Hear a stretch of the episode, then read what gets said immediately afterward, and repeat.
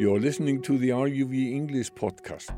To hear more and for all the news from Iceland in English, just head to ruv.is slash English. Hello, welcome to the RUV English podcast. My name is Darren Adam. Thank you very much, as ever, for your company. And my guest today is Andrei Menshenin, who is an aviation journalist. He joins me to tell us about the history of Reykjavik Domestic Airport, the airport that's right in the heart of the city. He's got his own views as well about what should and what shouldn't happen to that particular airport. But we discussed uh, as well the history of the airport, and he told me that for some people it's still surprising that there is an airport right in the centre of Iceland's capital. Not many people actually aware about the airport. I remember like several years ago there was uh, uh, people who were visiting uh, Reykjavik, like official delegation, when I mentioned there's the airport in the downtown, they were like, "Do you mean Keflavik?" I was, "No, there's a, there's a whole huge airport just like Yeah. s- a couple kilometers from the downtown."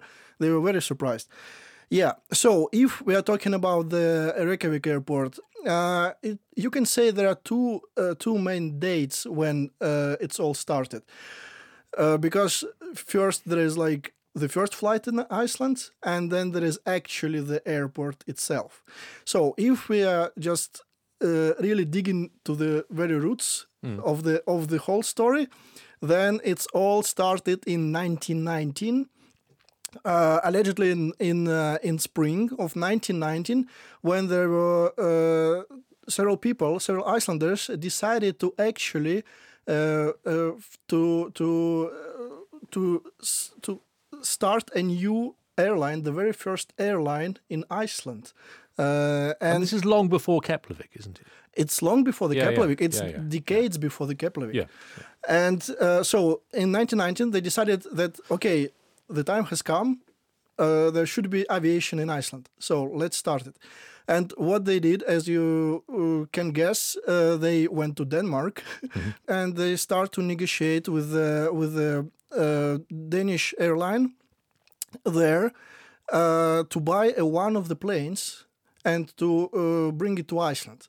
So back then, this Danish airline, which was founded only one year before they visit in 1918, Okay. they uh, basically they bought three planes from uh, UK. And it was just like a two-seater. Well, you can imagine 1919, the aviation of that Yeah, period. So it was, of course, with the prop- with the propeller, uh, just a piston aircraft, a two-seater, open cabin. So Icelanders said that okay, you have three planes, we buy one of them, and we will deliver it to Iceland. So they made uh, agreement. Uh, they take one of the planes, like uh, disassemble it, they take it apart, put it in a container, put it in a ship, and deliver it to Iceland.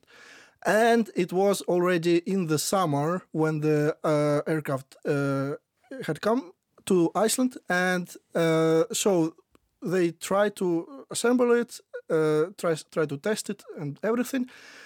And as you can imagine, as you can imagine, there was no place to take off, like no like a proper airport or like runway or something, because it was a very new thing. It's like with nothing about aviation at all in Iceland.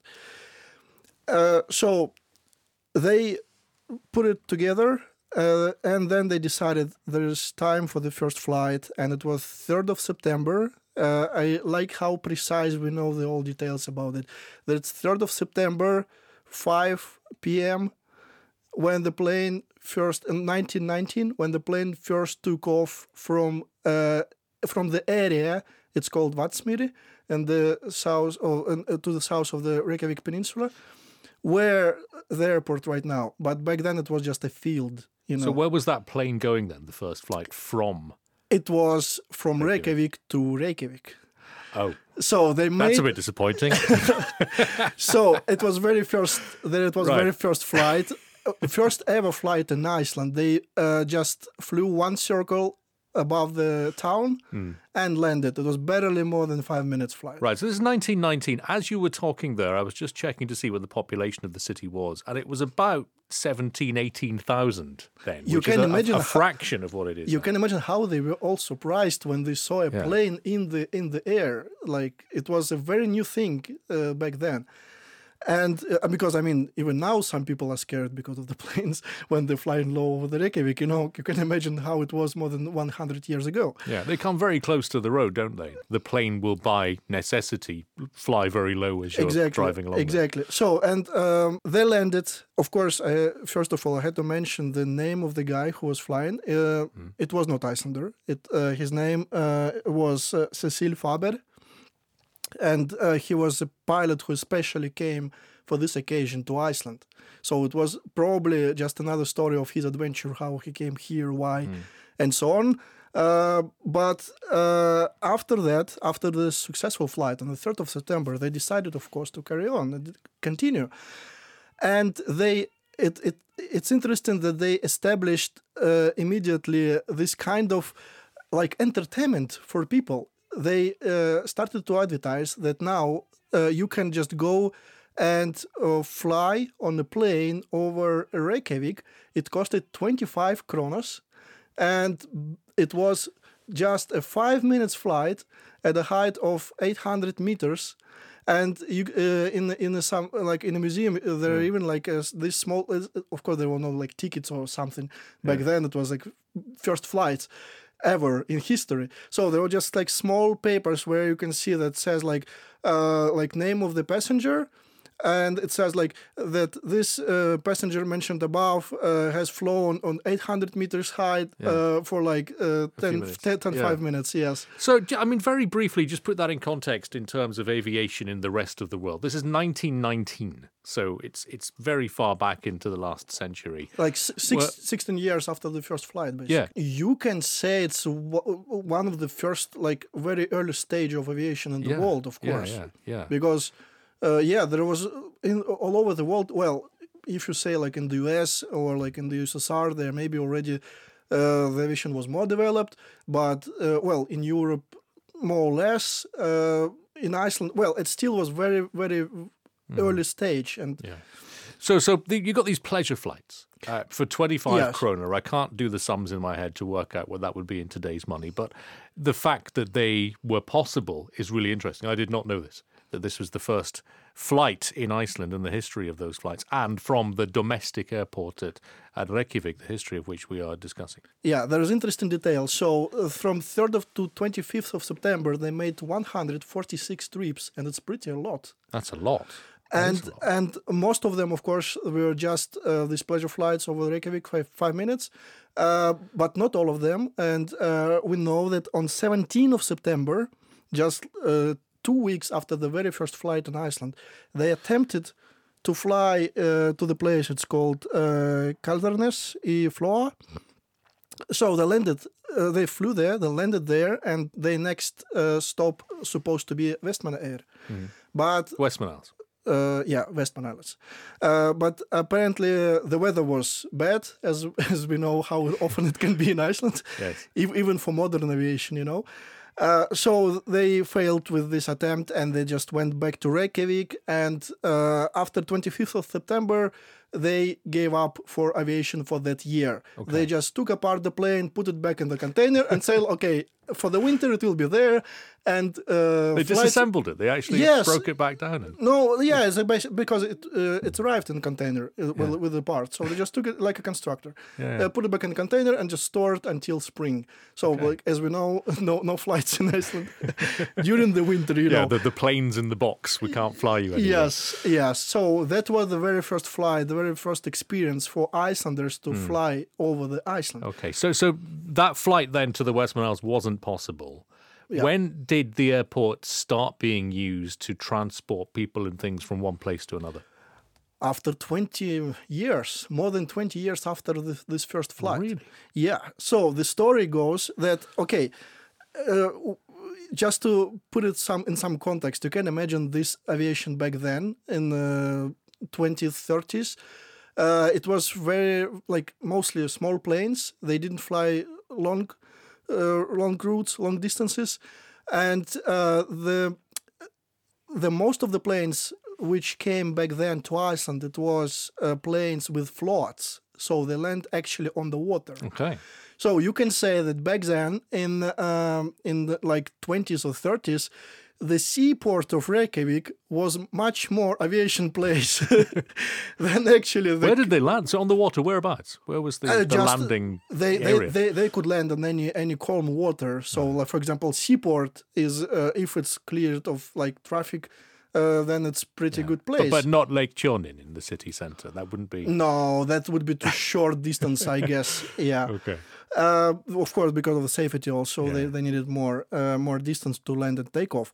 Uh, and uh, so most of these planes, they were these amphibious planes with with the floats. So uh, and uh, the the main mean for cross Atlantic flights back then, it was actually not the planes. Uh, but it was uh, this huge thing, uh, one of one of which arrived in Iceland in uh, 1931 and was named Graf Zeppelin. So we're talking about the Zeppelins uh, Yeah. at this point. Just a little sidebar on that. Must have seemed like the future of aviation for a short period. Back back then, yes, Yeah, because yeah, uh, they don't need any any airfield. Basically, they're just small place to to you know unload to unload. but then that was a diversion, I suppose, from what we now know as the history of, It- of aviation. yeah, it was one of the branch of the of the of the evolution which eventually stopped there. Again, looking at the domestic airport, then we've we had this twenty-year gap really between the pleasure flights and, and, and destinations being So served. there, there, there were flights. There were flights uh, across Iceland, Mm-hmm. and there, so, but ma- most, uh, uh, mostly it was just some attempts to, like, you know, there were many, many first times back then. It was like first time to fly from point A to point B in Yeah. Iceland, to and like with different planes, with different pilots. Uh, some different maybe expeditions who attempted to fly across uh, the ocean and they stayed in in in Iceland for for refuel and everything. Uh, so these 20 years, well, not 20 years, because as you know, in uh, 1939 the war has started, the World War II. So you can say, you can say this, uh, yeah, actually, maybe actually 20 years, yeah. It was mostly the period of of this, uh, like to try new things in aviation. Yeah. Not only in Iceland, all over the world, but also in Iceland. So, as we look at the history of the domestic airport, just on a, a separate timeline here, then we've got, and we will not get too far into this because it's a whole other story. Keflavik, the international airport, develops from the Americans' involvement. Yeah. W- So, when does it open? When is it recognizably a- an airport? The for- the Keflavik. yeah, Uh, it was after Reykjavik Airport, yeah, and it was several years after. But we we we're going there because I uh, was going to say that um, uh, actually how the Reykjavik Airport was started there. It was started by British air uh, forces. As you know, uh, Iceland was occupied by British Army during the World War II at first, and then Americans came after them. Uh, so when British uh, air forces came, they obviously they needed some place to stay, to store their planes and everything, and uh, they they actually created an airport, but it was not in Reykjavik. It was in some other place, and uh, only in 1940. And the first half of 1940, they decided that there uh, should be another airport close to the harbor uh, because it was more uh, easy for them to, to, for example, intercept German planes, which are uh, which were doing uh, recon flights over Iceland. Uh, so they they they just unloaded some containers with the planes. Actually, it was uh, pretty famous British uh, fighters uh, Hurricanes, Hawker Hurricanes, and they just stored them there on the field near Reykjavik. And uh, you can say that was the very first time when the planes uh, actually stored in the area which is now within the airport. right. So that would be that's one of the points that we can look at and say that was the beginning. it's one of, the yeah where it's one one of the milestones and then uh, and then uh, so they decided they, they need an airport there and um, uh, but actually when they when they made this decision it was already some kind of construction was already made there an attempt to uh, to do this because there were uh, Icelandic aviation enthusiasts who wanted to to make a proper airfield even before the war and then British came and these Icelanders say, but we already started to mark the runway, so we Yes. maybe can just use the same uh, the same blueprints. And no pressure really in, in any sort of recognizable way on land use in the city centre that obviously there is today. This land wasn't as valuable as it is. the all houses were pretty far, you can say, from from that area back then, because the Reykjavik itself was much smaller, of course, um, and with the less population, as you as you checked before. But in terms of the land, uh, yeah, uh, we have this date, November 16 of 1940, when the when there was a temporary law issued uh, which allowed the government to expropriate all the land in the area for the for the new airport. So it was officially done there okay. and then and then British started to to to do the whole construction, and it was going on during several months. Uh, as you know, all construction process is pretty difficult in Iceland, even with modern technologies, uh, because of the soil and everything, uh, and especially back then. And then uh, there was one one thing in um, in uh, May 1941 when there was one of the British uh, aircraft uh, was an emergency situation with engine failure, and they decided to land like just somewhere. And this uh, airport in Reykjavik, which was still was under construction, was their best option back then. So they somehow landed. Their only option, maybe. The only option, yes, true. So they they landed there. Uh, no, no, nobody, nothing was damaged. The plane, sur- like everyone survived. The plane survived. Then the mechanics came there on a s- smaller plane, and uh, to to repair uh, the the military plane, and and uh, then uh, the commander of, of the British Air Force, the, he and this, uh, he realized how high the demand for the Reykjavik airport. What they did, they uh, put a lot of effort in it, and uh, from the from the April, uh, like yeah, from the spring to September one, during this short summer period on Iceland, they uh, just extended a lot. Like they put um, many labor force to this airport just to finish it as as fast as possible. And uh, it's it's uh, mentioned there were several hundreds of people came to build this airport, mostly Icelanders. Well, I, I want to move to the, the point, you know, post war, once it's up and running, once it's being used, once it's serving destinations. Yeah. Presumably, the other parts of Iceland uh, are acquiring their own landing strips or airports as well, because you, it's all very well flying to Egilsstaðir uh, if the, unless there's Sure. nowhere to actually land the plane. So, so there must have been a development of of domestic aviation in Iceland, prompted by Reykjavik having its its airport. I guess. Yeah, of course, Reykjavik was an important hub back then for the for the domestic flights. Um, again, there is a very separate story of the of the Icelandic airline, uh, Flugfélag Íslands, uh, but which which is not topic of our today conversation because it's a very big one. Uh, uh, but yeah, uh, after after the war, there were several uh, Icelandic airlines uh, who uh, who were established the uh, flights from from Reykjavik. But uh, just back to your question at the very beginning, when the first scheduled flights began from uh, Reykjavik airport, it was 1942. 1942, there was uh, Flugfélag Íslands acquired the first twin engine aircraft. Uh, and it was eight seater, uh, eight, people on board Yeah. uh, like Beechcraft D18, and it flew from Reykjavik to Akureyri, Egilsstaðir, and Hornafjörður. Could you fly internationally then from that airport at this time? Uh, it's hard. No, I don't think so because, well, uh, again, it was World War II, so probably was not that Well, big ad- de- demand. after the war, if somebody wanted to fly to London, say, or Paris, or, or out of Iceland, when did that become possible? Did people have to wait until the uh, international airport at Keflavik was open, or, or was it possible to fly from Reykjavik? Uh, it was possible to fly from Reykjavik uh, with certain limitations uh, due to some, you know, technologies back then. Uh, so, as you probably know, the very first jet plane uh, appeared in Iceland in 1967. So before that, there were some routes on this uh, piston turboprop planes to Faroe Island, for example, and to the UK. Uh, but yeah, it was not like be- before this point. Uh, it was not that uh, that much possible to fly to fly all like this long distances. Of course Sure. So, so I mean, the jet changed everything, and the international airport, which maybe we can cover again in the future, obviously changed everything as well. So, so Reykjavik Yeah. started as a domestic airport and, and was maintained as that much. the, Kep- uh, the the reason why Keflavik uh, became main international airport actually it's because when in 1967 Icelandair obtained this very first jet, which was uh, Boeing 727 100C, uh, they were not allowed to use jet in Reykjavik. So they uh, eventually they had to move all the international flights to Keflavik, and this is how Keflavik grown very fast after that. So, can can Reykjavik handle a jet then? It could, but I guess it was b- uh, because of the noise pollution Yeah, mostly.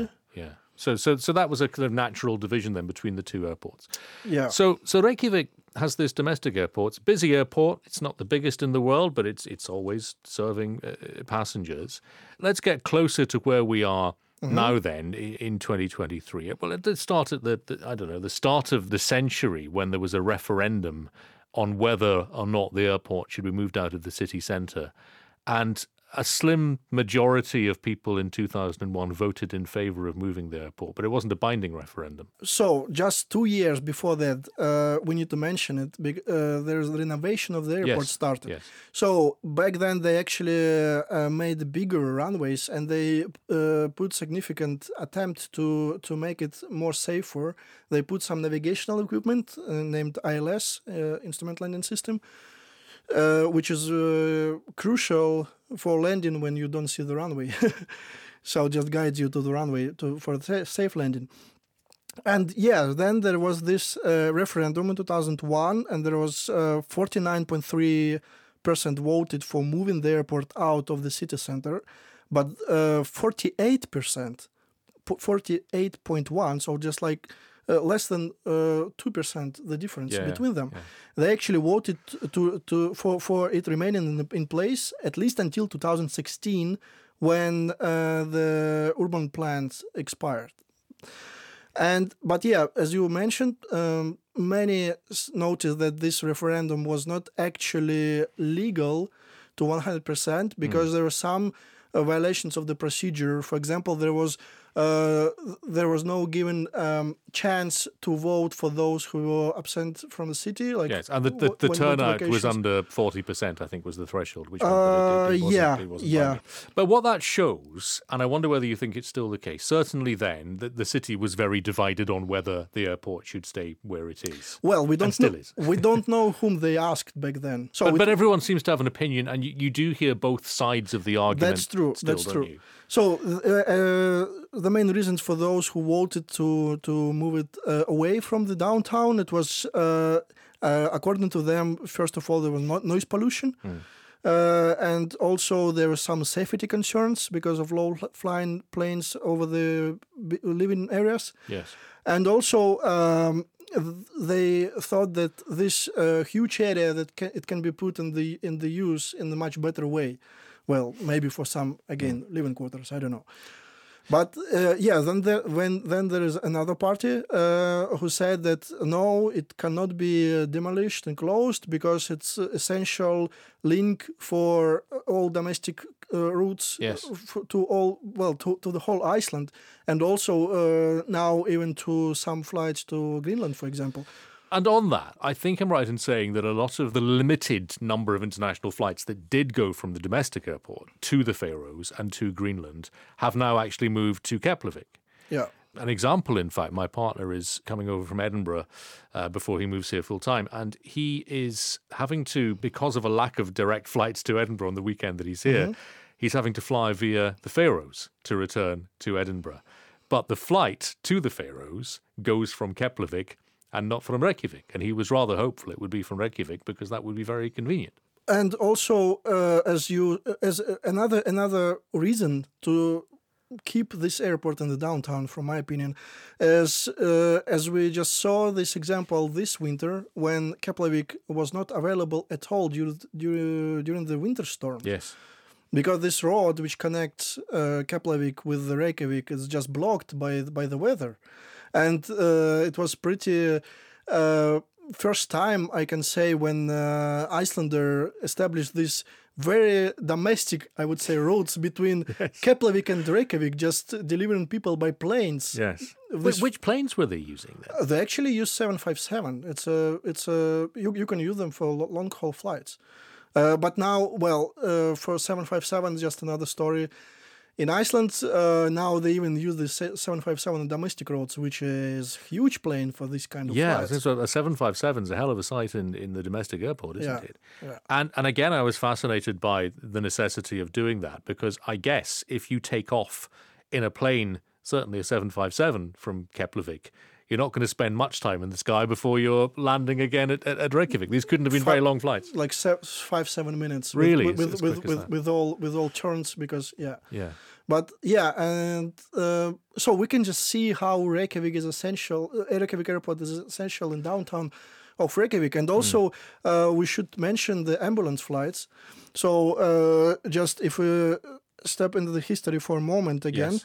I have this date here that uh, I think was probably one of the first ambulance flights which happened on, uh, as we precisely know, on Sunday, October 12, 1941, when there was one of the soldiers uh, delivered uh, from Akureyri to uh, Reykjavik with appendicitis. And he couldn't be operated in, in Akureyri, so he needed this medical assistance. And uh, so it all started in 1941, and since then, there were thousands, or maybe now already like dozens of thousands people were delivered like this for for medical assistance. Is there space near to the centre for an alternative? Because one option that some people have spoken about who want to see the domestic airport moved from where it is for some of the reasons that we've discussed, but at the same time recognize the importance of there being a domestic airport and say, well, is there somewhere close to but not in Reykjavik that could be used? Is that part of any future conversation, do you think? Uh, so uh, the uh, during this period from 2001 after the referendum and until nowadays there are several uh, scenarios were uh, discussed where to move the airport and uh, one of them was in uh, Hvassahraun. This is the part of the lava field between uh, Keflavik and Hafnarfjörður. Yeah. Uh, but as we know, uh, as we learned in 2021, uh, that was a pretty bad idea because uh, eventually an, a volcano eruption started just in the middle of this area. so very good that they didn't start any construction work before that. Yes. And it really is very close to the site of that eruption. Yeah, yes, and uh, it's actually even uh, from my perspective, it doesn't make a lot of sense even without volcanic eruption because it will- be just halfway to Keflavik, and Yeah. like what what would you gain? It will not be available from downtown. You still uh, spend a lot of time to go Yes. there. I suppose, but yeah, so by the time you've reached it, because it's to the west of Hafnarfjörður, isn't it? So by the time you get there, you might as well keep going to yeah, the, the difference in time between Keflavik yeah. and Hvassahraun is just 15 minutes Yeah, yeah, mostly by car. So uh, there are several other options, but they're even worse than uh, Hvassahraun because uh, for like to establish a new airport, first you need to make a lot of research and first of all on the weather patterns there, wind patterns, because you need to plan how to build runways for the for the airport. Uh, but another thing that uh, this idea to build a new airport from scratch uh, will cost mostly all money of the world. You know, because especially especially here in Iceland, and uh, in particular, I know that there were when there were talks, the most active talks back in like 2017, 2016. Uh, there was uh, one of the estimation from the back then Ministry for Industry and Trade, it, and Trade, uh, Ragnheiður Árnadóttir, and she said that uh, she estimated this new airport would cost between 22 and 25 billion Icelandic kronas, which is back then was something between 150 170 million euro, and it's a huge price for Iceland. I mean, do you really want that much? The new like to move the airport because it would be. uh, It would be much easier just to keep it here. I, I mean, there are probably some people who live in the, the flight path or close to the airport in the city centre who say, who would take a view that actually, yes, it is worth investing that money because they live so close to an airport which is very noisy and very disruptive to their lives. Well, you know, this problem of people who live under the glide slope, not it's not an Icelandic problem; it's worldwide problem Yeah, because the the pattern there that first people just see a very good price for apartment, they probably do not consider all factors. When they move there, they eventually know that there's just an airport just like several hundred Yeah. meters I from mean, you. It's not hidden, is it? Really? I yeah, and then and then they were like, okay, what should we do? Is it our mistake? No. Instead of this, we just should close the airport. So this is like the logic, and it goes uh, like in the US. There's a big problem there as well when when all these like you know small Yeah. t- towns of, of the houses built. What do you think is going to happen then? Because one possibility is that the, the process that we're seeing already of flights moving from Reykjavik to Keflavik, as we see with some of those Greenland flights and, and the Faroes flights. Yeah, but it was it was made not because of the like uh, transportation availability of the Reykjavik airport, but because it's just for easier connection for uh, Sure. I- for Icelanders. Sure, but I wonder if that might be a plan for the future to minimize the number of flights that go through the domestic airport, limit it, in fact, just to those domestic lifeline services to other Icelandic towns. Well, if you're talking about the regular flights, there are not many of them already. Uh, not that much. I mean, like in Keflavik, for example, uh, most of the noise pollution there is, uh, for example, flight schools. Uh, the small uh, planes with a piston engine propeller, which are flying, and this is again essential part of, of Icelandic aviation because uh, Iceland need more pilots because the economy is growing, and after the COVID, all uh, all air traffic is booming. So Icelandair and other airlines they just need uh, more pilots, and this is essen- essential part of the development. Uh, second thing is the private jets, uh, which also made the headlines uh, last uh, last year, I guess, when it turned out that there was an extremely cheap price to uh, store your business jet in Reykjavik airport. And again, this is just a business policy of of, of the airport and the company, uh, which uh, serves the planes there. Uh, and uh, what what can you do there? Well, for the business jet, you can limit it uh, by the law somehow. You can put the higher price, for example, just economic measure, right? So put some new tax maybe. Uh, if you want to go directly to downtown, pay to Iceland more more money for that, for for your Sure. co- comfort. For, for for the flight schools, private aviation, it's harder to say because, uh, well, I cannot be very like very neutral here because uh, me myself, I'm a flight student in one of the flight schools in Reykjavik. Uh, so I, for me, it's extremely convenient just to go there, not to Keflavik, for example, Yes. for my uh, flight lessons to fly the small planes. Uh, so I would, and also there this uh, it's called Fluggarðar, uh, where there's uh, stores for the private uh, planes, small private planes, mostly owned by Icelanders, and this is just another tradition for Yeah. Icelanders to fly because since this very first flight in 1919, when uh, some people were introduced to these uh, pleasure flights. Uh, uh, aviation became one of the tradition in Iceland, and for example, when uh, when I talk with uh, when I meet new people here in Iceland, and I just tell them like ask them, uh, have you ever flown on the small plane? And usually in other countries, people say like, oh no, this is something would be something new to me. Yes. But in Iceland, they answer, oh yeah, sure, my grand grandfather took me when I was three years old, and we, we just flew to Vik or you Yeah, know yeah, to yeah. Akureyri or whatever. aviation is going to be important because we are an island and we have communities that are separated by pretty significant distances. You can drive them, but not all year round, and it takes a long time to do so. So, aviation is going to continue to matter. Again, do you think, is it your sense that the domestic airport in Reykjavik is going to continue to be a big part of that?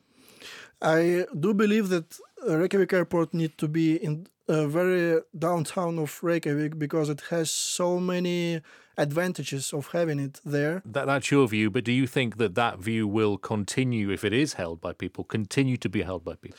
Uh, you know, the situation is really 50 50 right now because there are some people who uh, maybe don't care that much about. Uh, about uh, looking for apartment somewhere further from downtown, they just want to live here, and doesn't matter what what it what it costs. Yeah. And of course, they would just look uh, because the again the property like the real- estate market is just as you know booming with the prices so much, and uh, it's very uh, difficult to find a proper apartment in in in Reykjavik. Um, so. I I would like to say that I would say that yeah the airport will be there because to remove it it will be it's so big decision that there should be a very a very huge support for that decision. All right. Well, listen, we've talked a lot about the domestic airport, and maybe in a future episode, who knows, we can talk about and give more time to Keflavik International Airport because its history is completely different.